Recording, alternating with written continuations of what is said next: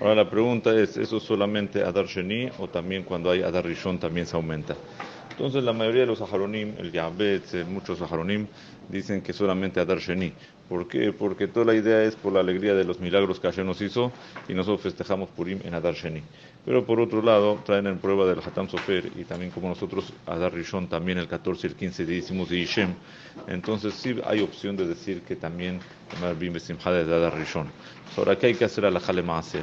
Todavía tenemos la, la que dijo el Ramá al final de Shulchan Aruch las últimas palabras, de Toblev Mishtetamid, que la persona tiene que aumentar en alegría.